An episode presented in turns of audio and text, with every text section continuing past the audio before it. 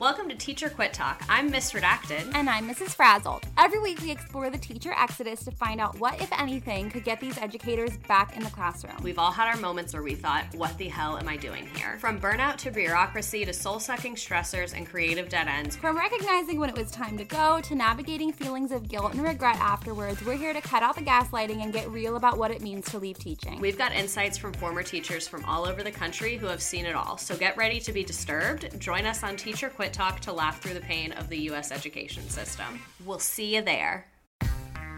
Hi, I'm Frances Callier. And I'm Angela V. Shelton. And we're Frangela.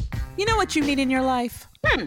The Final Word Podcast. Yes, you do. That's right. It is the final word on all things political and pop cultural. Where we make real news real funny. Where we inspire you so you can hashtag resist. Subscribe and get a new episode of the Final Word Podcast each week. It's the news we think you need to hear. That's right. We think you need to hear it. Okay? Yeah, it's what we say so. That's right. And because all we do is give, every Thursday you can listen to our hysterical podcast, Idiot of the Week. We round up the stupid because you know what? Somebody has to. Okay. All we do is give.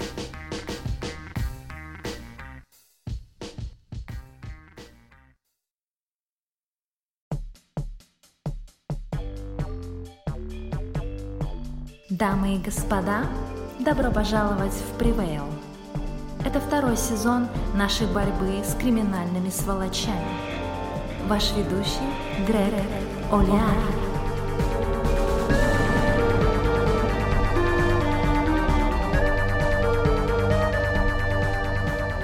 I'm Greg Olear. This is Prevail. Welcome to the program. We've got a great show. The author of Stoned and the Truth About Lies, my friend Aja Raden, is here.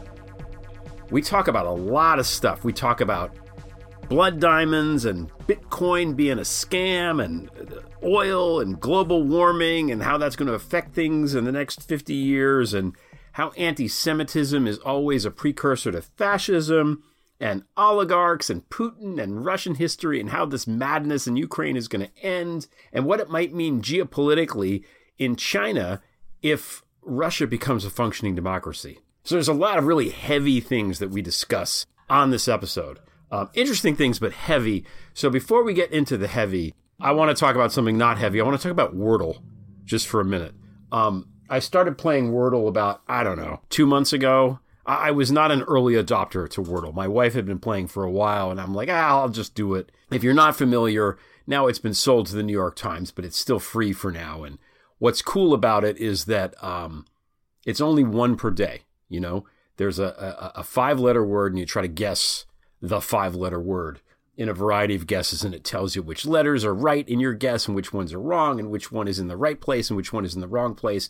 And you have six tries, and if you don't guess it in six tries, I think you die. No, uh, you don't solve the Wordle. You, you, you have the ignominy of not solving the Wordle for the day. And what I've determined, having done this now for a, a, couple of months, is that there's like stages of Wordle. There's stages of things that happen in Wordle.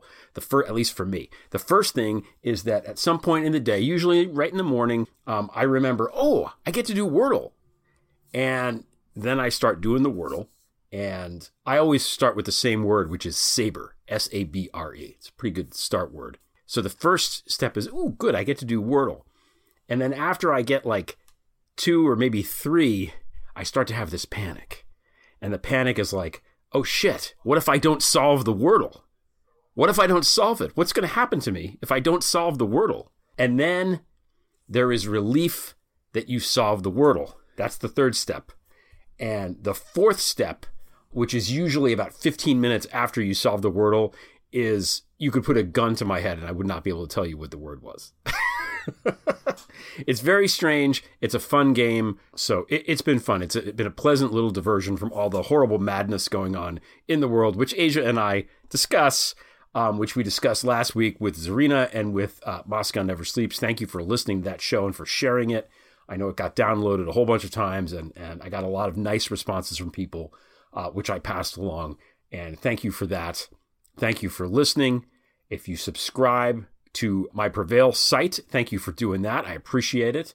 It does keep the lights on. If you like the show, please tell a friend, share it. uh, do the thing where you sign up for it, depending on what app you use. If you do it on your phone or whatever, you just usually hit the little plus button and then it'll download automatically, and that would help me out a lot. So, but thank you. I appreciate all of that. So we're going to talk about this uh, at the top of the of the interview. But Aja is actually in a documentary called "Nothing Lasts Forever," which is about the diamond industry and kind of the. She writes about it in both of her books, sort of the the inherent myth making, as she calls it, in the diamond industry and how successful it is as a long con. So she talks about this in the documentary. I haven't seen it. It's it's in it was South by Southwest. It's in theaters now. It's going to be streaming, I think, on Showtime. I'm not sure when yet. In a couple of weeks. So please take a look at that. I'm going to put the uh, the preview, which she's in, in the show notes, so you can take a look at it. And uh, I'm excited to watch it when it comes out because I think the diamond stuff is just I don't know, it's just interesting to me um, how this stuff works, and I think it's a good I don't know microcosm of how the whole economic systems work and stuff like that. There's a lot to be learned from it, I guess, is my point. So, um, anyway, uh, we talk about that up front. Then we get into the even heavier topics than blood diamonds. So, uh, you know, it, it, it, like I said, it's heavy, but it's good. It's, it's, a good talk. It's always good to have Aja on the show. And um, I'm going to stop talking now so we can bring her in. We're going to be right back with Aja Ray. We open to a hellscape, a city, New York, in ruins, rubble newspapers blowing in the wind, dead bodies. And when the Lamb opened one of the seals, I saw a white horse, and he went forth conquering and to conquer. Close shot on one of the papers. Will Putin nuke us? And when he had opened the second seal, there went out another horse that was red, and there was given unto him a great sword. Cut to Moscow. Death and devastation. Nothing survives. Not a living thing. And when he had opened the third seal, I beheld a black horse, and he that sat on him had a pair of balances in his hand.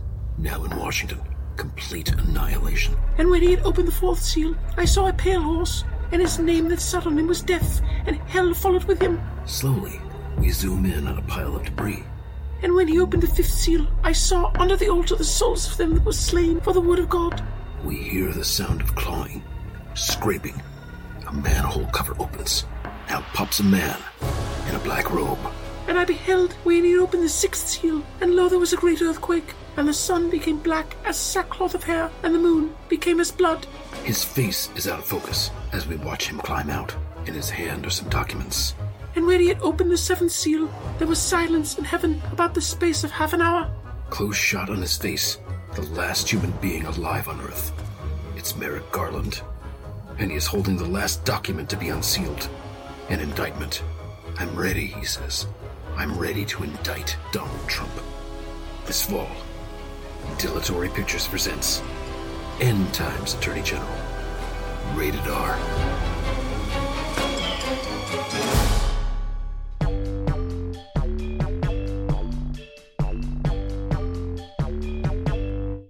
Aja Raden, welcome back to Prevail. Thank you. So, you lost an award to Obama? I did. That bastard. He has all the awards and he needed one more. So what is this? This is the narration of the of the book. Yeah, they're called Audies. They're like um, Belly they're like the awards they give out for uh, audibles and you know audiobooks. And yeah. he and I and Katie Couric and Richard Marx were up for best narrator by author. That's such a crazy collection of people. Isn't that okay. a weird collection? Yeah. Yeah. I was actually feeling pretty confident about beating the other two, but then I was like, mm, they're just going to give it to Obama. They're going to give it to Obama. Yeah. And I thought, well, it'll be fun to lose to Obama. And I was wrong. It wasn't fun. I cried. I'm sorry. I demanded a cigarette and then I demanded an award. And then my older sister was like, this is why no one takes you seriously. So this is this is for people that don't know. This is this is the audiobook of The Truth About Lies, which is your book that we talked about last time you were on yeah. the show, which talks about lying and liars and, and and stuff like that. And I remember you telling me that your writing process is that you talk into your phone and then write that way anyway. So I'm sure the audiobook is almost like the original of the you know it's not like me trying to put together an audiobook where i'm mispronouncing the russian names and stuff like that. Like it's it, it, it's almost the original source so. You gotta mispronounce the russian names or people think you're a secret russian spy. I know. Like tucker carlson man do those names just roll off his tongue but he can't say kamala. And um, yeah, it was a little like that because I do. I I talk into my phone and then I transcribe. I email it to myself and cut and paste. It's very professional. Good. That's I, I I couldn't do that. I I can type faster than I can think, but I can talk slower than I think. So it wouldn't work for me that way. But it's fascinating the, the way people have their. I can talk faster than I think, which gets me in trouble a lot. okay, so the second thing you have, there's a documentary called "Nothing Lasts Forever." Oh, which, oh yeah, it came out yesterday at South by Southwest. Yeah, we're we're um we're recording this on Sunday, March 13th, by the way. So in case we mention something, the world could be, you know, uh, a nuclear hellscape by the time this airs. Hopefully not, but um, you know, just in case. So well, that would uh, really, really mess up my plans for my documentary. So let's it, hope not. it would mess up a lot of things. So okay, so this is a documentary about diamonds. Hence, nothing yeah. less. Yeah. So tell nothing tell us how, how did you get involved with this?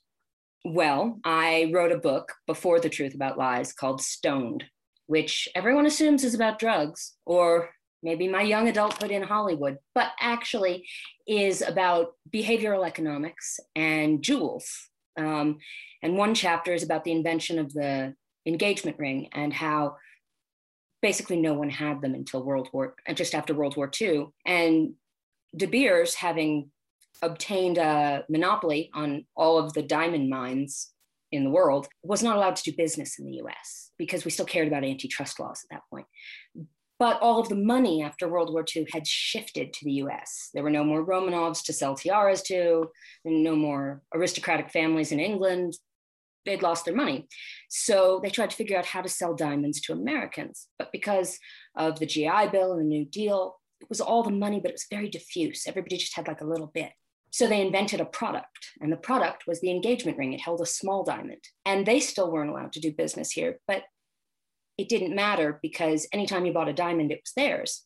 And they hired an advertising company to convince people that you're not married if you don't have a diamond engagement ring and that this is a real thing and it's been true forever. And they sort of pioneered product placement and, and marketing research and they just they made it up and it worked so well no one remembers it that the diamond ring, the diamond engagement ring, is about as old as the microwave oven. And it's it's yeah. not this old tradition. And what's amazing about it that I revisited in my new book, The Truth About Lies, is that it's such an effective long con that even when you show it to people, they still don't care and they still want a diamond. They still feel the same way about diamonds. So that's worked really well for De Beers for a long time. And this first book I wrote um, was very widely read. And the director of this documentary was working on a story about synthetic diamonds. Mm-hmm. And he reached out to me and wanted to talk. And I was like, boy, would I love to talk to somebody about synthetic diamonds. because, in fact, he he felt that in working on this documentary, he had uncovered a big secret about synthetic diamonds being mixed in with natural diamonds when they're cut deliberately. They're they're contaminating the supply, and you can't tell them apart. Right. And the first thing I said to him was, "Everybody knows, and nobody cares in, in regard to the jewelry industry and the diamond industry. Everybody knows about it. It's been going on for a long time, and it's." It's worse than you think. I mean, if you care whether you have a synthetic diamond or not. In Surat, which is the city in India where they do all the diamond cutting, I mean, you imagine that happens in fancy offices in Antwerp, but it doesn't. It happens in something more like sweatshops in India. Um, they take huge amounts of synthetic diamonds that are produced in China, and China's been insisting for a long time they only produce small brown industrial diamonds. Turns out that's not true. They no way. No way. Yeah, yeah, no way. They were lying. And they've been making tons of white gem quality diamonds for who knows how long. And then they sell them to the diamond cutters, and the diamond cutters cut them like diamonds and mix them in with the regular diamonds. And there's really no way to tell them apart. Like even the best gemologist on the planet Earth can't tell them apart. Well, no, not without very expensive specialized machinery. Okay. And um, you can't do that to every diamond that goes through your hands. And even if you could, I don't want to ruin the ending for anybody who's going to see it, but even if you could spoiler, um, the people who own that machinery, that's the same people who don't want people to question whether or not they might have a synthetic diamond. Ah, so they are okay. in no way incentivized to make that technology affordable or put it in the hands of lots of people. And these are companies that sell natural diamonds, like De Beers, for instance. Okay. And, um, you know, they, the, the part of the story that really kills me is there's this big dust up between natural diamonds and synthetic diamonds. And people who have a stake in natural diamonds insist that it's destroying the psychology of diamonds if you can just manufacture them and they're fake and they're garbage and you don't want them. And the people who seem to have a controlling interest in synthetic diamonds insist they're more ecologically friendly, they're definitely conflict free, they're exactly the same thing. To be clear, these aren't fake diamonds, these are just lab grown diamonds. It's like, it, it's like um, agriculture. You know, instead yeah. of foraging for wild food, you planted it and you grew it. The thing is, those independent synthetic diamond producers needed a lot of money. And guess who paid for it? The same people who own the natural diamonds. De Beers has one of the largest synthetic diamond producers in the world, Element 6. And the RDIF, which I'm sure you're familiar with, it's uh, basically a, a giant Russian state investment fund. Right, sure. Put up a significant amount of the capital for Diamond Foundry, which is the big one here in the US. It's the one Leonardo DiCaprio is an investor in in the face of. And they don't discuss the fact that they took all of that money from the same people who own Alrosa, the biggest diamond mine in the world. So it's a shell game. They're acting like they're fighting with each other, but they're the same people. And they've started sort of a narrative war with themselves. To what end is interesting, but I'm I've now given away way. I remember Mad, in this documentary. Mad Magazine had a thing back in like when I was like in elementary school um, about how like the cola wars of Coke versus Pepsi were all mm-hmm. manufactured mm-hmm. and it was designed to just knock like RC Cola out of business so that you know at the end of the day there were only b2 companies. So it's sort of sneaky brilliant and it, and it does break everybody's brain. And i guess at the end of the day who who cares? But um i'm thinking about movies and and diamonds and how they appear in pop culture. And it's just it's so there i mean in everything you know from it, well it was deliberate. It was it was yeah. the original advertising campaign mm-hmm. and all others that came after it copied it. Yeah. Um you know, from from Diamonds Are Forever, which is the you know the Ian Fleming novel, and a very very good and underrated uh, Sean Connery Bond film, a very fun one. I watched it fairly recently for like the millionth time, but I hadn't watched in a while, and it t- holds up. It's good, um, and that's all about you know smuggling diamonds here and there. Yeah. Um, well, that's that's an important element of it. I mean, there are so many reasons when you say, and ultimately, who cares? I agree with you as someone in the jewelry industry a diamond is a diamond. And and I actually think they got me on camera in the film saying they're all exactly the same and none of them are really worth anything. It's just you've been duped. But you know, so I have no beef with synthetic diamonds as a jeweler, but what it is is you can't tell them apart and you can't tell if they're real and they're all identical and they're very small and that makes them a perfect perfect vehicle for smuggling for money laundering right. for all sorts of things. Because once they've traded hands you really don't know. I mean oh god the kimberley process kills me. Everybody's worried about blood diamonds because they saw a movie.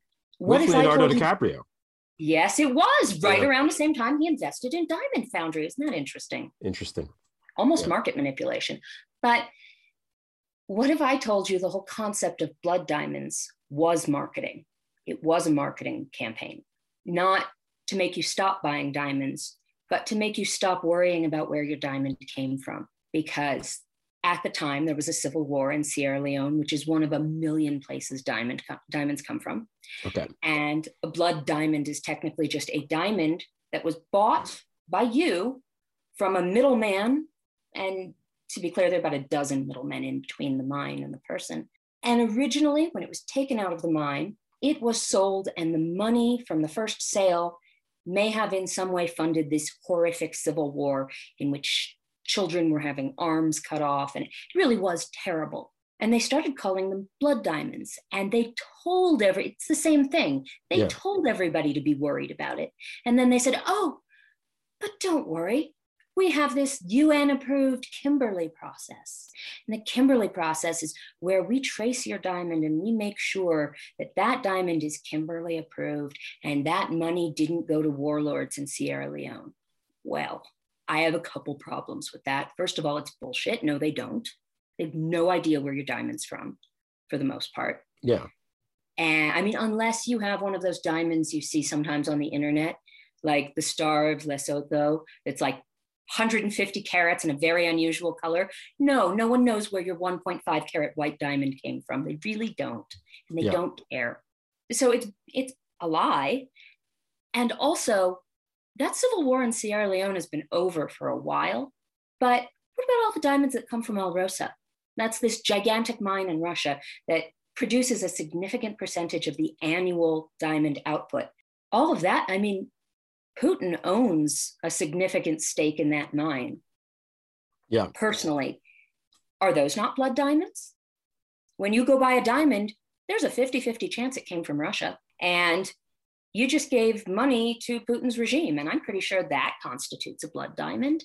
And I mean, there are diamonds that come from all over where they're funding people who are doing terrible things. But we only refer to the ones from conflict zones in Africa in a civil war as blood diamonds because it was a marketing technique yeah. to make you feel good about what you were buying. I wonder if, and maybe you you said this last time or wrote about it in the book. I can't remember if if the fact that they're they are blood diamonds does add some sort of value to the way people perceive it. Like, do you know the Lily Allen yeah. song? There's a Lily Allen song called "The Fear," and it starts off, uh, "I want to be rich and I want lots of money." I don't care about clever. I don't care about funny. I want lots of clothes and fuckloads of diamonds. I heard people died when they're trying to find them.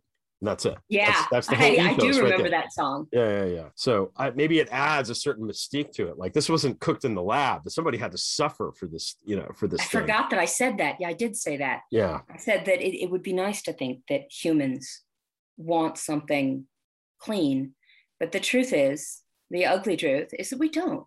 Yeah. We want something that somebody got killed trying to get. We want something that other people can't have. I mean, diamonds are the ultimate positional good. It's an economic term that refers to uh, a good that has no intrinsic value.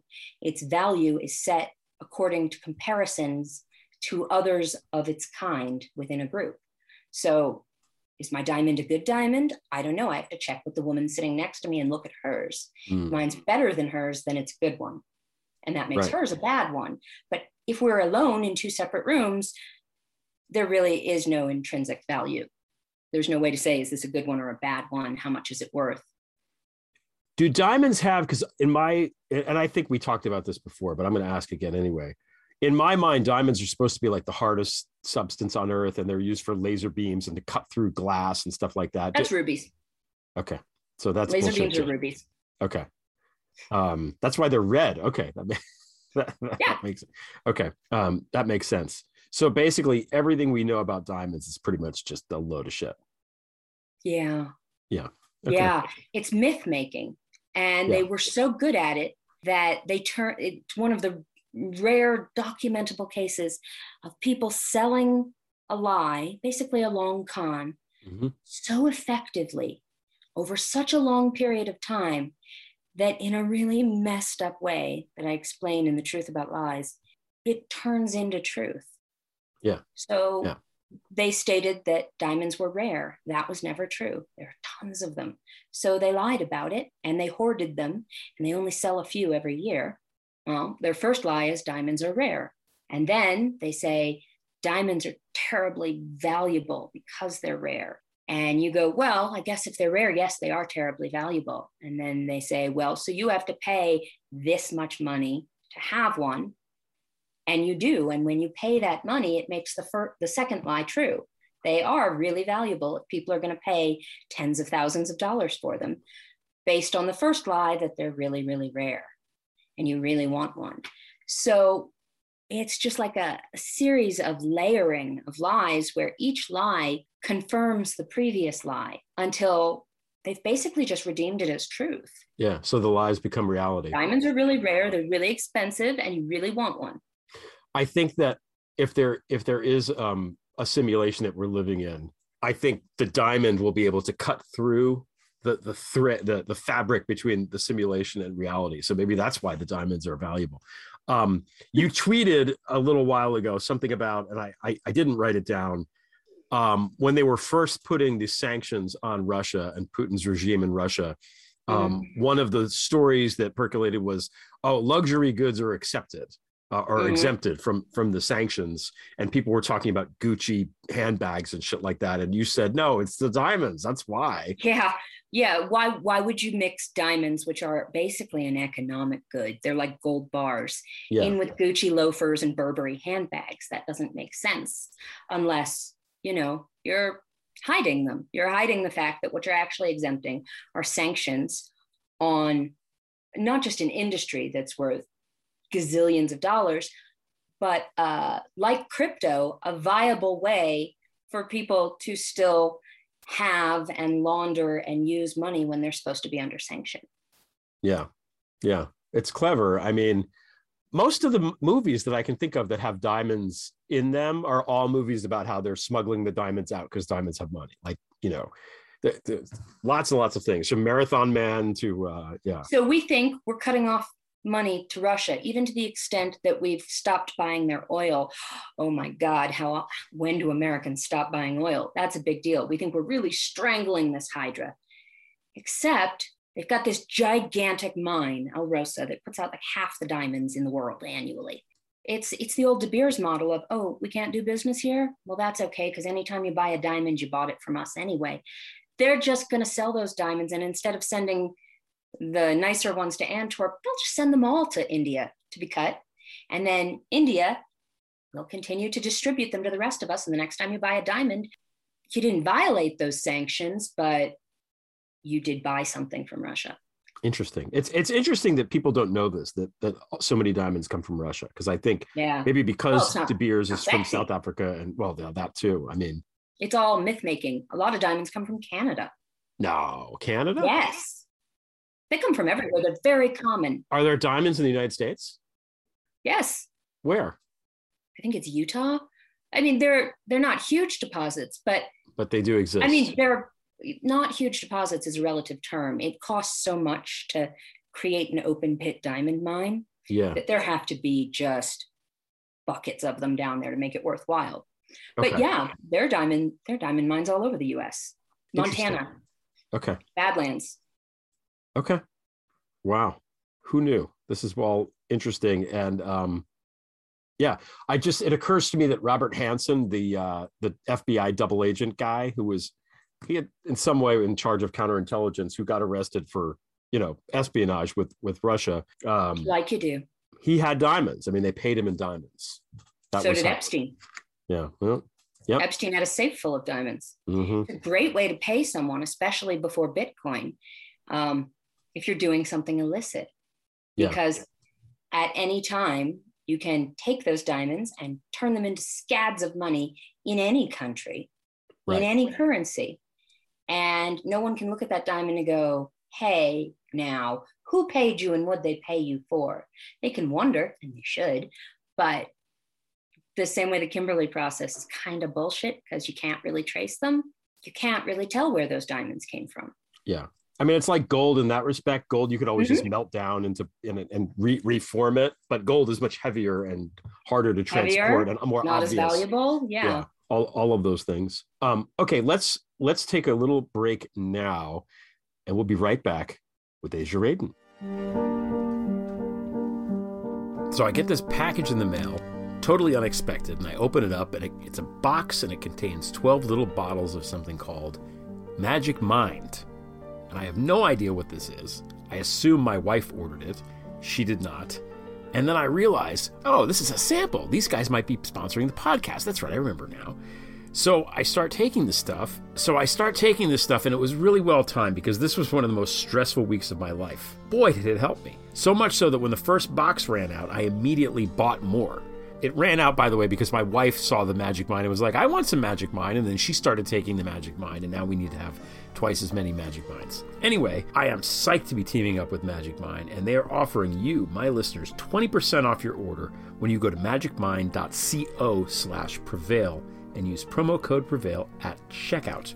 So what I do now, I've established a routine. I take it every morning kind of instead of the second cup of coffee so like maybe 9 30 10 o'clock in the morning and i know it's hard to quantify stuff like this and you get the supplement you know is it really working but magic mind really does make me more productive i just I don't know. I just I'm just more ready to get stuff done. I used to have these days where I would just I just was not ready to bring it. I would just sit at my desk and stare out the window, and there's a to do list there, and I, there's just no way anything was going to get done. I, I I really don't have days like that since taking the Magic Mind. Why this is, I don't know. I'm not 100% sure how it works. I know it has these 12 functional ingredients, including matcha, nootropics that make you focus, and adaptogens that help you fight off stress.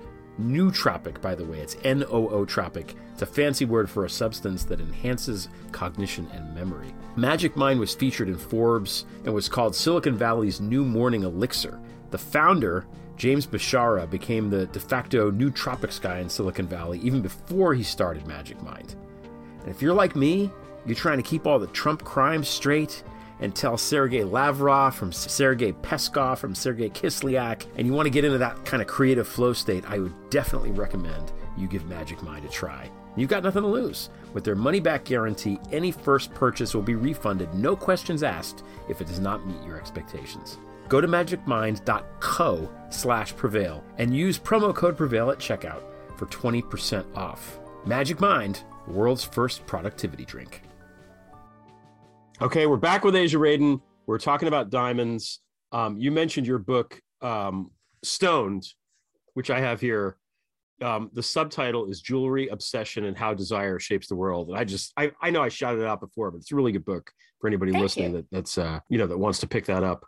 Um, okay, so you mentioned Bitcoin, and I, I really like your take on this because I, when I started the podcast, you know, about a year ago, I didn't really know very much at all about Bitcoin. So anybody that came on that had some sort of opinion about it, I asked just to try to figure out what was happening. Um, you know, pro and con, um, con, double meaning there. So, yeah. Um, but it seems to me that uh, you, what you wrote in the book about it makes perfect sense to me, which is that it can't be a currency because it's not designed to be spent. It's something that's designed to be hoarded, right? Yeah. Like I, um, when I had uh, I had Scaramucci on my show, like I, you know, almost a year ago. Um, great guy, good, really good conversation, and he's a big Bitcoin guy. So after talking to him, I I read uh, a couple of books about it, short books that you know just to crystallize my understanding of it, and I bought five hundred dollars worth of Bitcoin, which I think today is worth like three hundred and seventy five dollars. So I was going to say congratulations on not having spent more. Yeah, um no just just to see what would happen almost as a curiosity. And it's like i'm never going to spend it because if i if i take it out now i've obviously lost money so i'm not going to do that. If it suddenly goes up to a thousand dollars i'm not going to take it out because what if it goes up more you know? Mm-hmm. and then i mean maybe there's probably some point at which you would try to you know pull up but like i don't think that it's ever going to spike enough that i it would ever get to that point because everybody you know, and their grandmother is is investing in it because um a thousand commercials on the Super Bowl told them to do it, and Jesus, then it was okay. Those were so fucked up. It's crazy, right? Uh, it, it's really, I mean, between the the online sports book and the and the crypto, it's really it's yeah, but it makes sense that they put them together. It's all mob, mob, mob. Yeah, yeah. So what, what what's your take on on crypto now? I mean, I know you wrote about it in the book, but has anything changed with the the d- various permutations of Yeah, of it's things? much worse than I thought it was, and I thought it was bad. Okay. When I when I wrote that in and this is not in stoned obviously because it doesn't relate. It's in the truth about lies. I wrote about different kinds of lies and each chapter was about a different kind of con and in the chapter on pyramid schemes I was like, now let's talk about Bitcoin because Bitcoin's a big, big pyramid scheme.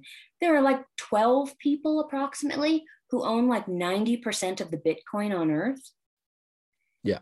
And it's only worth anything because you bought $500 worth. That's right.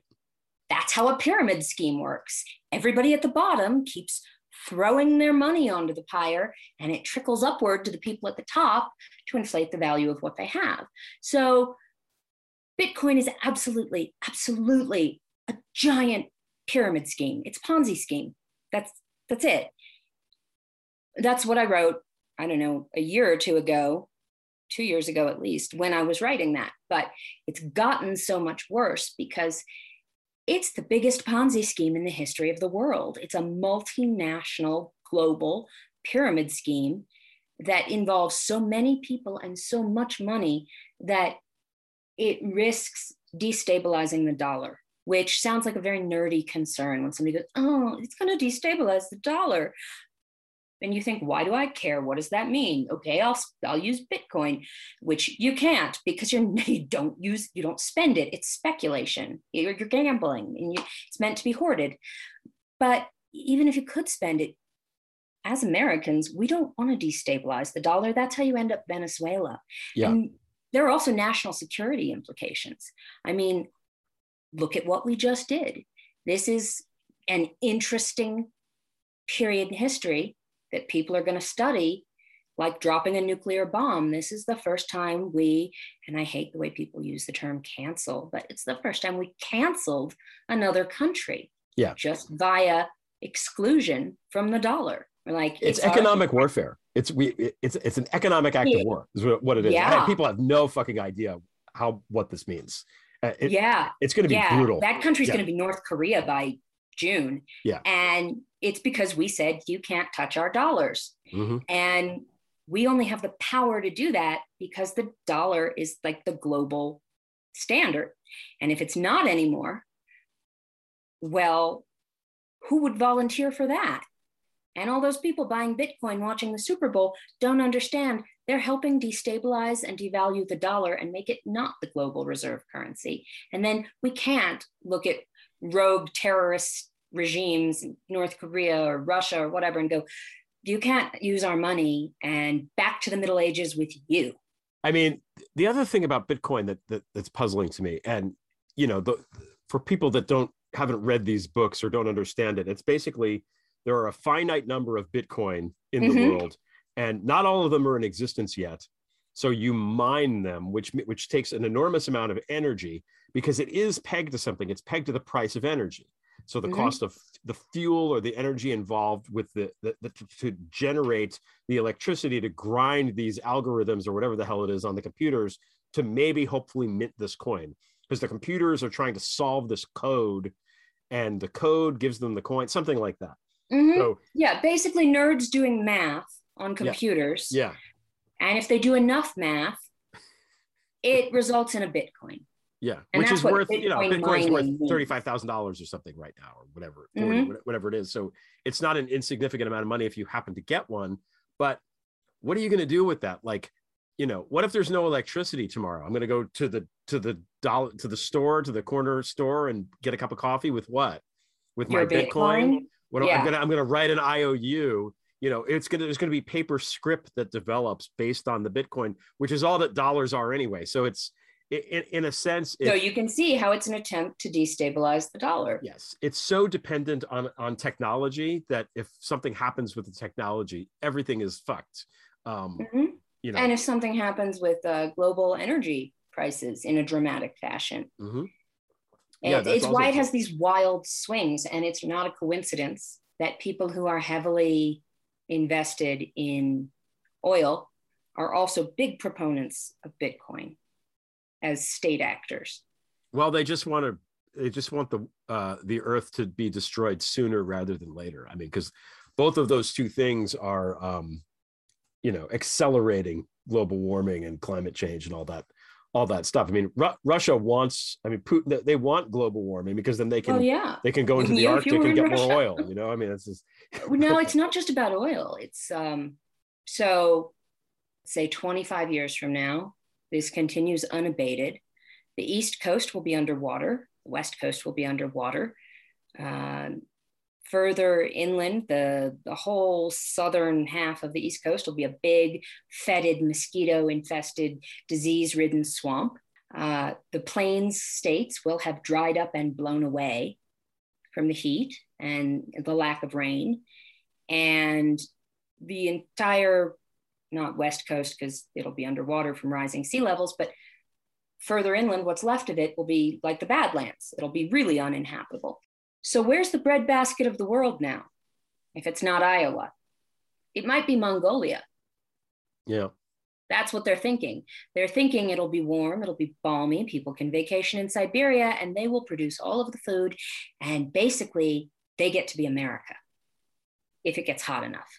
Yeah. And that's psychotic, and it sounds like the plot of a really bad movie. But there are people whose intentions are thus just, you know, let it, let's let it go. Let's let it get really hot. That'll work for us. Yeah. Uh, it makes, I mean, it makes sense, you know. Um, or they just don't think about it at all. They just only give a shit about themselves in the present. I think that's part of it too. Yeah, it's. I think it's, it was for a long time. The future and the present caught up with each other, and uh, when I was little, everybody talked about global warming and how it would be terrible in the future. And now there are tornadoes that destroy whole cities, and there are famines because it doesn't rain for two years in a country, and it, it is terrible right now, even if you only care about yourself. And some of the some of the temperatures are too hot to live. Yeah. You know, when it gets to be 120, you know, degrees in place for a certain length of time, it's you know, good luck with that because it's bad. Mm-hmm. And and everybody's industry is changing. You know, French wine is grown in England now. No, I did not know. Majority of it. I knew that the French wine is all, you know, after they had that whatever the the the pest pestilence that killed all the all the mm-hmm. grape things that they got it all from California in like the 1800s anyway. So French wine is really from Cal. All of it is from California now. They can't grow it in France anymore. So uh, Taittinger, I'm saying that wrong. Taittinger, I don't know. Not a big drinker. They've bought up huge swaths of Kent and turned them into turned them into vineyards. So French wine, most of it, comes from England, and they're having trouble growing tulips in Holland now because the weather isn't right, they're going to have to grow them in Norway. And Kentucky bourbon is now possibly going to have to be Minnesota bourbon. Oh my goodness. Yeah. Yeah. This stuff, a lot of this stuff is all fleeting anyway, but these are these are scary things. I mean, you associate these, you know, th- there has been wine grown in France and in Italy, you know, since the, the days of the Romans mm-hmm. and probably well before that. So that's an awful lot of change in a very short period of time. Scary, scary stuff. Mm-hmm. So, yeah, I don't know. So, what do you think is going to happen with this Bitcoin thing? You think it's going to, like all Ponzi schemes, just explode? Eventually, are the Winkle, yes. Are the Winklevoss twins going to be okay?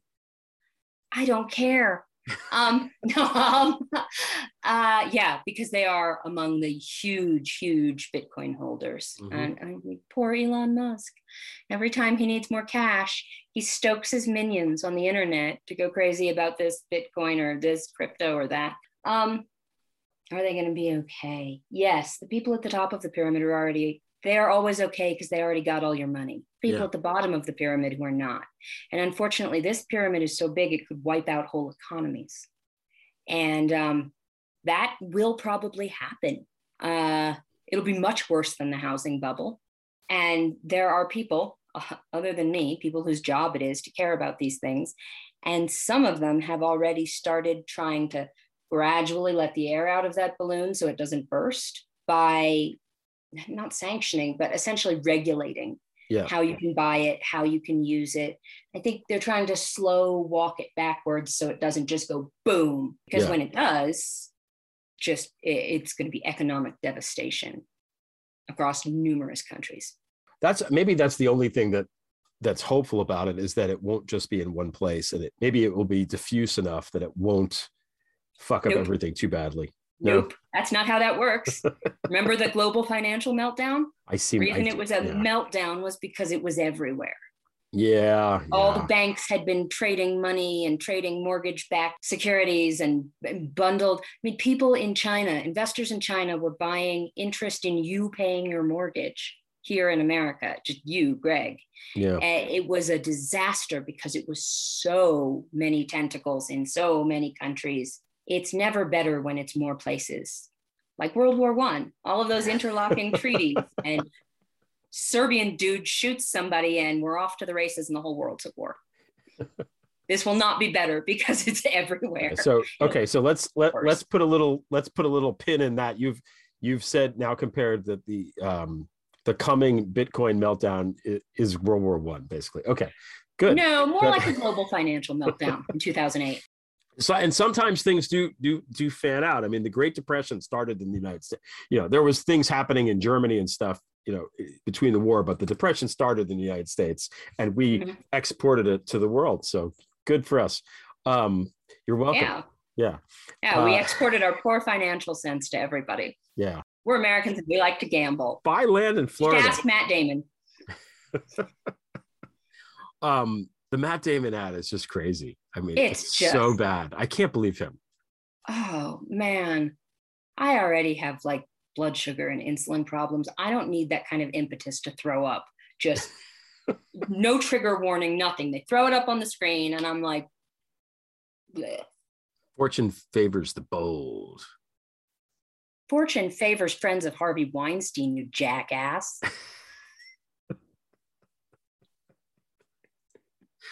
oh man. When I see the commercials, I'm like, how much money do these people need?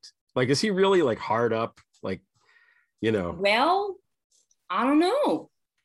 I, I know uh, Ben Affleck did an ad, and I know he has a gambling problem, so maybe he owes people money. I mean, Ben Affleck did an ad for the gambling app you know, which is hilarious. I'm not hilarious. interested in taking your advice about gambling, Ben um, Affleck. Haven't you been to rehab for it a few times? It is no a good, shame. It's a like, good ad, though.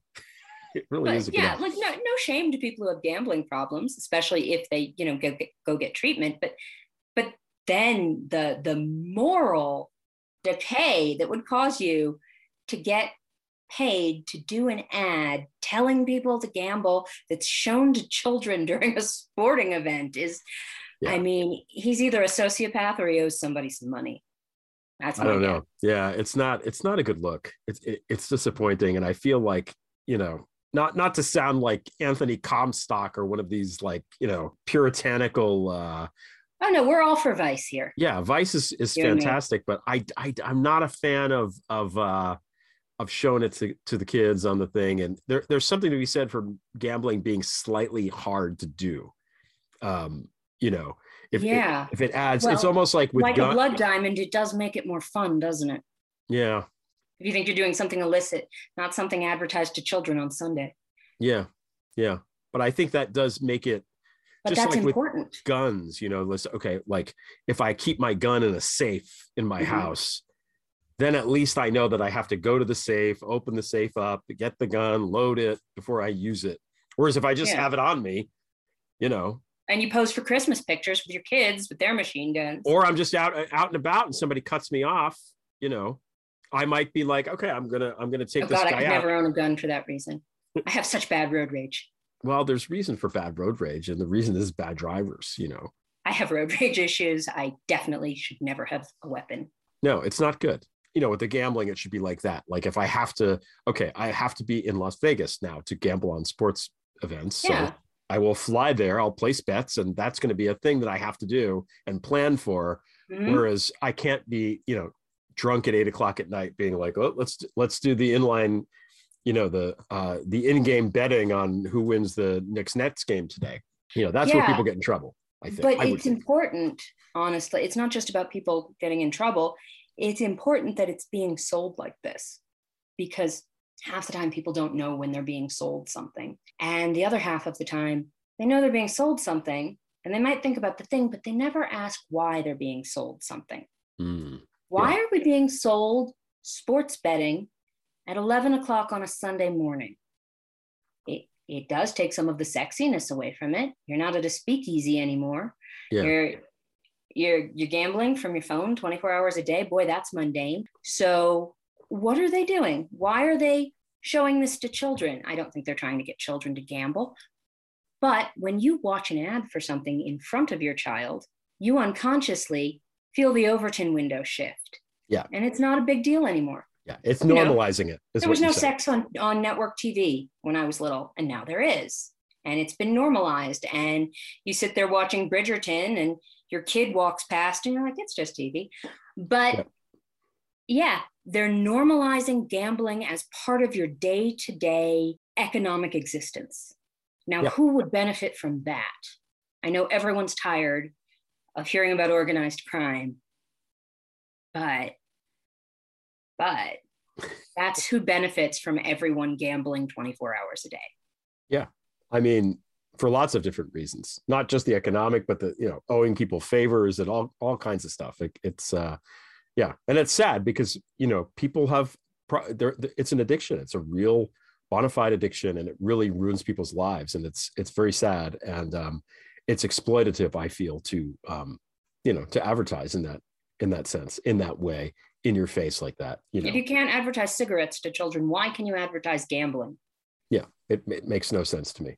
Um, none at all. Uh, okay, the next topic I want to discuss with you because we've we've talked about this before offline is fascism. This is all fun stuff we're talking about today. It's all this like, is yeah, it's, it's all sunshine and roses. Yeah, yeah. And let's talk about fascism and global financial meltdowns. So you said to me that the rise of anti-Semitism anywhere is always sort of augurs the rise of fascism. Yeah. And uh, why don't you talk about that a little bit? Because there's clearly there there is a rise in that in yeah. anti-Semitism in the United States right now. We've got literal Nazis in Florida right now. You know, yeah. literally in, in uh, not just regalia. In Florida. People yeah. like to think they're just in Florida, but I live in Beverly Hills. And one day we all woke up to these Nazi flyers slapped to our doors with swastikas and, and Jewish stars and pentagrams that said every part of the COVID conspiracy was from Jews. And it was like, oh my God, is this the Middle Ages? We're getting blamed for a plague now? And it listed everybody at the CDC and their name and said Jew. And it was just, it was alarming to say the least. And I mean, there were enough of them that that it was covered by the news that they did this and yeah. all over Beverly Hills. And then they did it again a few months later. And I think they did it in Huntington Beach at one point. And so you can actually Google it and you can see a picture of one of those flyers. What it is is not even unique to the US. There is just this seething, growing anti Semitic sentiment everywhere, which is terrifying because historically there's always like a low level simmer of anti-Semitism yeah. that you may or may not be aware of if you're not Jewish. If you are, you're aware of it. But it's, you know, as long as, as long as they keep it at like a, a polite low simmer, we don't make a big deal out of it because we get in trouble when we make a big deal out of anything. And then suddenly it'll boil over somewhere and everybody has to run away. Pogroms in Russia, inquisitions in Spain, holocausts in Germany, you know the drill. The thing is, every time that happens, sort of the way, you know how right before it starts to rain, it gets really windy out of nowhere? Yeah. And then you're like, oh shit, it's going to rain. The wind didn't cause the rain. It was just a really good predictor that that was about to happen. And these big blowups in anti Semitism, where all of a sudden, out of nowhere, there are real Nazis, you know, slapping flyers on my door or waving banners or marching in Charlottesville or whatever. People who 10 years ago either kept their thoughts to themselves or didn't even think they were anti Semites. When that happens, it, it's like wind before rain. It's anti Semitism before fascism. It always happens, they always correlate. And the anti Semitism doesn't cause the fascism, it just predicts it. Yeah. Because well, uh, for a few reasons, but you know, one of them is that people don't realize they are being whipped up into a frenzy by individuals who have a stake in democracy going away yeah. in any given place in any given time or whatever system of government they have and part of it is I, I think i think the way i said it to you was just that we're it's it doesn't really even have anything to do with us. It's not even about Jewish people. It's just that we're the people everybody can get behind getting against. we're the one group you can pretty much sell anybody on. You don't like them, right? Do you think they caused COVID? Like and um and we live everywhere so it works in yeah i think country. that's the i think that's that's more the key i was thinking about it um you know knowing we were going to talk about it and it's like th- these fascists uh, governments and these movements rise up, and one of the first things they do is blame someone for supposed grievances, and mm-hmm. the person has to be something that someone, uh, some group that's inauthentically part of the larger group. Oh, yeah. Um, we're historically suspicious yeah. because we're stateless. So, you know, that's a big part of anti-Semitism is yeah. questioning your alliance to the country you live in. People right. are like, you're not really German. You're not really French. It's like, well, okay, but where am I from? I was born here. I'm American. Yeah. And the other part of it is, yeah, you're absolutely right. It's, you know, we live everywhere. And that's also, uh, I think, it's an important component of genuine anti-Semitism, not the kind you whip people into a frenzy over, and then they later go, "Why did I do what? What happened?" You know, like after World War II. Um, but genuine anti-Semitism, I think a lot of it is is just it has nothing to do with us, and it has nothing to do with people who don't like us. It's just that nobody likes, and nobody wants to admit this, kind of like they want a blood diamond. Nobody likes foreigners. They freak out about it, and we're just the people who have already met everyone. We've lived in every country. We've settled in every country for thousands of years. So, this sort of universal resentment or distrust is not about us or other people. It's just we've met you, so you've had the opportunity to dislike us. Yeah. Whereas it's not like, you know, there, there, it's not like there are large Yazidi communities in Canada or or South Africa. It's just being from somewhere else and then living in a country, however long you live there, it doesn't matter. You're a small minority group of, of perceived foreigners. And so it's very easy when people are already under stress to convince them that these people are the source of their problem. And fascists do that. They whip people into a frenzy about suspicious foreigners, and it's almost always us. Um, Trump tried to do it with caravans of people coming yeah. from Mexico, but it didn't didn't really work that well. Yeah. And uh, it tells you that they're active, basically. It's like, you know, you get a fever and you're like, oh, I must have been exposed to a germ that's active now. Mm-hmm. They're active. They're freaking people out. They're they're holding Nazi rallies. And it's scary to me because it's not just Florida. It's not just Beverly Hills. It's everywhere, which yeah. means the entire world is teetering on the brink of fascist government overthrows. Do you think? I mean, what do you think is going to happen? Um, I, I, hate to ask predict predict the future questions for obvious Area reasons. woman Baba Yaga. How yeah. is this going to end?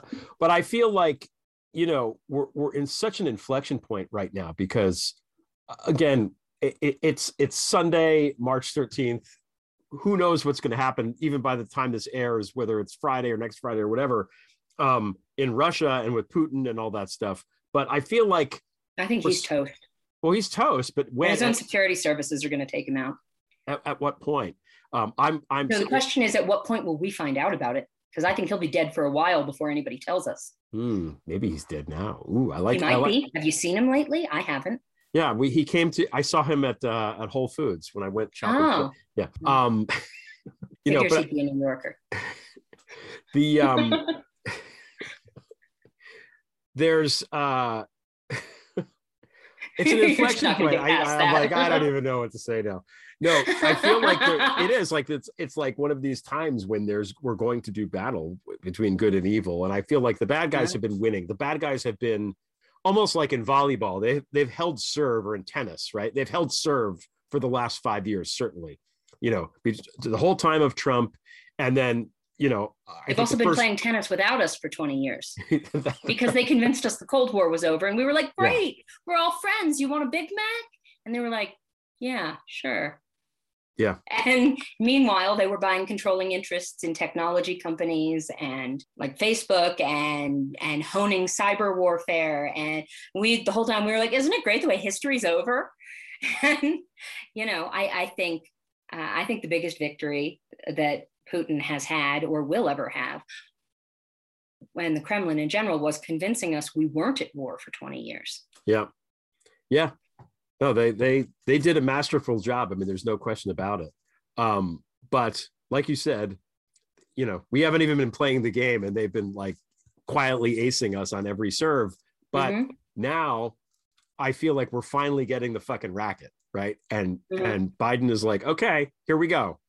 And I don't know what's going to happen because we're a little bit rusty with this stuff. But so far, I I haven't even said anything on.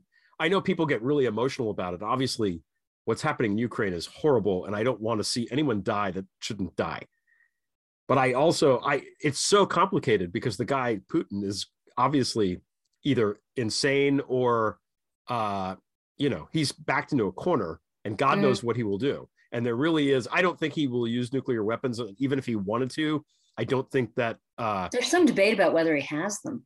that the people there would allow it. you know? yeah or if they work or any of that stuff. Exactly. But they've been selling nuclear to, fuel for decades. There's definitely a way to do this while killing the fewest amount of people right? And and Biden and his diplomatic team and, and Kamala Harris and everybody else, I think have handled this really, really well so far, like really well. Like, mm-hmm. so I'm reluctant to even criticize anything at this point. Like, if I if Biden is saying X, then he's got a good reason to say it, and that maybe we should just trust that he's going to do the right thing here. Um, so far, I think he's earned the the, the trust, but uh, again, by Friday, I might have, I might have changed my mind. So I don't know. What do you think is going to happen well, globally? I, have like few, have a few thoughts. Yeah, and, go. And, uh, with regard to Biden, yeah, I think he's doing a spectacular job. That's one of my favorite things about him as president is that he's so nice, but man, has he got brass knuckles in his pocket. Yeah. And he takes them out when it's time. And have, we've seen him do it a couple times already. Mm-hmm. And uh, I, I am not worried that he is unwilling or unprepared or incapable of fucking up Russia. Uh, that's not really my concern. And what you were saying about, you know, well, he's done a good job, so I kind of feel like maybe I should just go with it. I'm of two minds about that. Uh, having grown up in this country and being the age that I am, which is just the right age to have spent my entire life watching insane wars in the Middle East for no reason that people lied about. Mm-hmm. Part of me is like, oh yeah, fuck that guy. I mean, I'm I'm gonna do my own research, so to speak. um, but but you're right. We're at an, this is more like World War II. We're at an inflection point where there's no moral ambiguity about what's going on. No, none. They're just going to kill everyone and level Ukraine. And they already did it in Syria, and no one seemed to care at the time, which really bothers me. Yeah. And um, then they're, they're not going to stop there. So this really is that kind of good versus evil war that we all saw movies about with Tom yep. Hanks in them, like a million of them, and they're all interchangeable. And as much as it makes me bristle, the idea that in wartime, you're supposed to just support the president and say, aye, aye, sir, to whatever he says. That's true. That that is how you all get in lockstep and you win a war. Yeah. I just have trouble with it because I grew up with presidents lying about weapons of mass destruction and then having crazy wars. So every time I think about it, I'm like, yeah, I know that's really what we should be doing, but also I don't want to, and I'm not sure why. And I bet most people feel that way because yeah. it's been 20, 30 years of bullshit. Yeah. Just bullshit. Just war over money and oil. And and um, the thing is, oftentimes when you identify the source of your irrational feelings, they go away. So, for anybody listening, if you feel that way, it might be uh, George Bush's fault. And you should meditate on that for a minute and then let it go because this really, this really is going to have to be a team effort, like all of NATO and all of Americans, and just get in line with it. I think Putin's done for. Yeah. Um, yeah. I, I think his security, he's lost his spies and his secret police. And everybody's so focused on oligarchs, they don't realize those are human wallets. They're not going to kill him. They're cowards and they're just like a bunch of fat old men. And they mostly want this to stop so they can go back to banging their mistress in the Maldives. Yep the people who are going to take him out are his own security apparatus. Patrushev, yeah. Yeah. And uh, that's probably why he has 40 foot long tables. Absolutely. And uh, I don't think we'll necessarily know when it happens, which is the problem. We're all looking at this like it's a video game. Like if we beat the boss, it's over. but it's not over. Somebody else will take his place. And yes, they'll probably not bother killing him if they aren't going to try to make this stop because it's hurting them. But it's complicated because we all want to protect Ukraine. We want to make them stop what they're doing to Ukraine. But at the same time, what they're doing to Ukraine and what we're doing to them in response is uniting the Russian people in a way no one has seen since the fall of the Soviet Union. And if his security apparatus kills him, a different creep will take his place. If yeah. the CIA goes and kills him and puts in regime change, it'll just be a different dictator. For it to stick, for it to matter, for Russia to be a democracy, the only people Putin's really scared of have to get him, and that's Russian people. They have yeah. to get rid of him themselves. And it's hard, it's excruciating to watch because, God, it's going slowly. Yeah. But you have to understand these people have no living memory or even generational memory of self rule. Their grandparents lived in the Soviet Union and they grew up with Putin and and before the Soviet Union, there were just bad czars. So yeah. the, the, the leadership of Russia, if you look back, is is, is really bad. I mean, horrific. Yeah. Yeah. Um, I, I wrote about Fabergé eggs and yeah. Russian money laundering in Stoned. There's a whole chapter about it. And I don't remember what I was talking about, but at one point I said something about Russian history and czars. And I said, you know, like everything about Russian history, it's baffling yeah. because it's just it's it's almost like somebody wrote it as a dark comedy. It couldn't be any worse. Oh wait, it's worse. and and so I feel like you have to have a little patience with the these people who this is their culture, this is their history. From where would they get the balls to demand democracy? And given the information bubble they live in, how much do they even understand about how it works? So there's that. But I think ultimately what what is in the balance here is how long does NATO let Ukraine be beaten senseless versus how long is it going to take Russians to overthrow their own government? And I think there's probably a little bit of a gamble going on there. Yeah, it's a game of hoping chicken, Ukraine can hold out yeah. long enough. Because if we intercede, which we could, NATO could roll into Ukraine, make this stop in a hot minute, and if they wanted to, keep marching east. Yep. And then end up in Moscow. The Russian military is is it's flattering to say a paper tiger. It's a big, rusted out, non functioning tank from the Soviet era. It, it doesn't do anything. These people have never fought in a real war. Half of them don't want to, they're children. It would be no big task at all to just win that war yeah. for NATO. But the minute we do, everybody in Russia is suddenly told, see, see, the West is coming for you. They hate us. This was their fault. They're big bullies and they just killed your sons. And I think that's part of the reason that, that this maddening restraint is being shown, not really because anybody thinks he's going to nuke someone. He's not. Yeah, no, that's a good point. It, it's a self fulfilling prophecy in a way. By setting it up, the propaganda that way, he's given himself a, a line of defense. But mm-hmm. I also feel like you know, within the borders of a country, that country needs to be self-determinate to a degree. So that, you know, as with the first Gulf War, which people listen to my podcast are tired of hearing me talk about the first Gulf War, but you know, Saddam went into Kuwait. We made him leave Kuwait and we did not go get him. We just said, that's it, you're done. Um, and there was a lot of people that that criticized that move, but it worked. It was effective. It stopped his imperial ambitions forever. And the, the, the mistake that Putin made here is going into a sovereign nation. You're not allowed to do that. You cannot do that. It will not stand.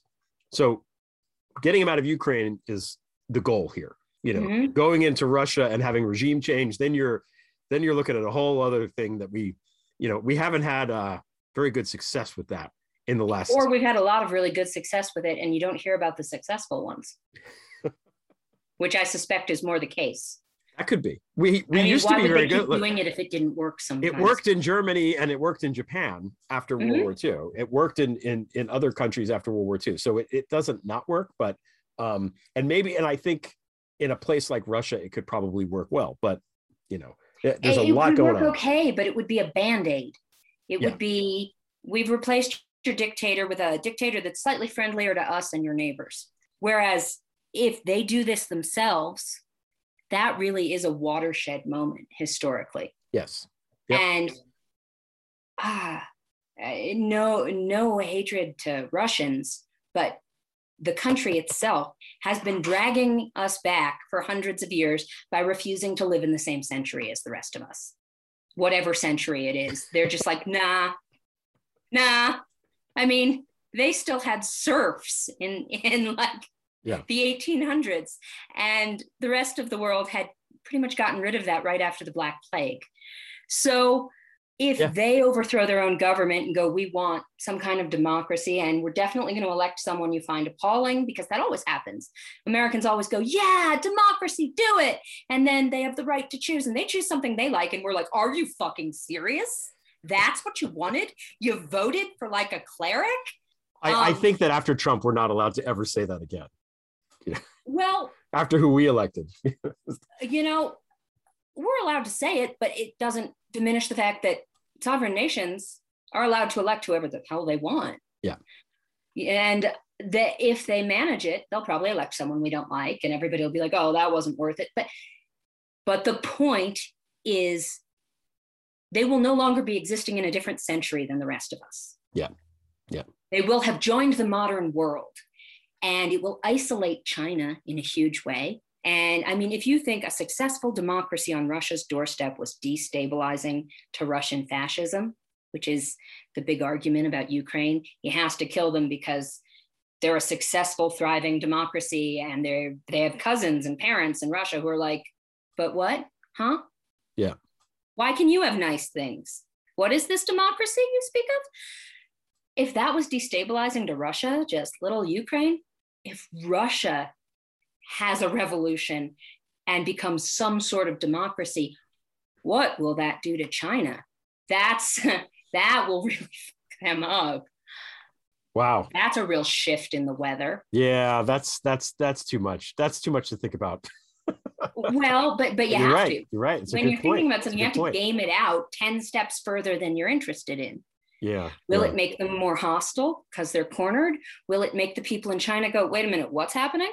maybe we want to vote. Um, because you know they are watching Russia as a test case. It's why they haven't invaded Taiwan yet. It's yeah. not going well for Russia. And it's it's such a big country and it's such a big part of the the axis of assholes right now that if that were to change it really would change the political climate of the world. Yeah. It, it really would be, you know, most of us are in the 21st century being democracies. The rest of you don't want to think about it. Yeah. I think we all need to get get into the 21st century. Um, yeah, there's a lot to think about. This was a good discussion, Aja. Thank you for coming on. Sure. Um, so, okay, so the documentary it's called Nothing Lasts Forever. When can we actually watch this? Well, I don't know when this is playing, but um, right now okay. today. Today. It just premiered at South by Southwest. Okay. And once that's over, I think it lasts about a week, they're going to run it in theaters. But if you don't want to go to a movie theater, after that, it will stream on Showtime. So okay. in probably uh, eight weeks. Okay. So we'll look for that on Showtime. That's called Nothing Lasts Forever. Um, and you have two books here on my on my desk stoned which we talked about the truth about the lies and we can find you on the Twitter at Aja yeah. Raden, A J A R A D E N. Mm-hmm. And there's a preview for the movie. Oh yeah, it's good movie. I'll, I'll yeah, put it in. The, I'll put it in the uh, in the show notes. The, preview is good, so I'm excited to see the movie. It's going to be good. So, um, thank you so much. To see it. Yeah, yeah, yeah. It's going to be good.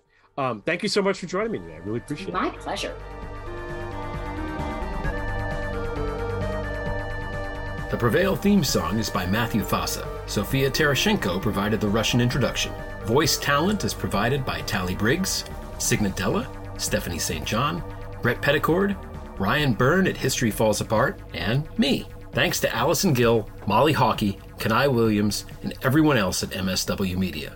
Please subscribe to the Prevail website with updates every Tuesday, Friday, and Sunday. Your $5 monthly subscription funds the site and the podcast. Visit gregolear.com to learn more. Thanks for listening. Drive safely. Don't forget to tip your server. Until next time, we shall prevail.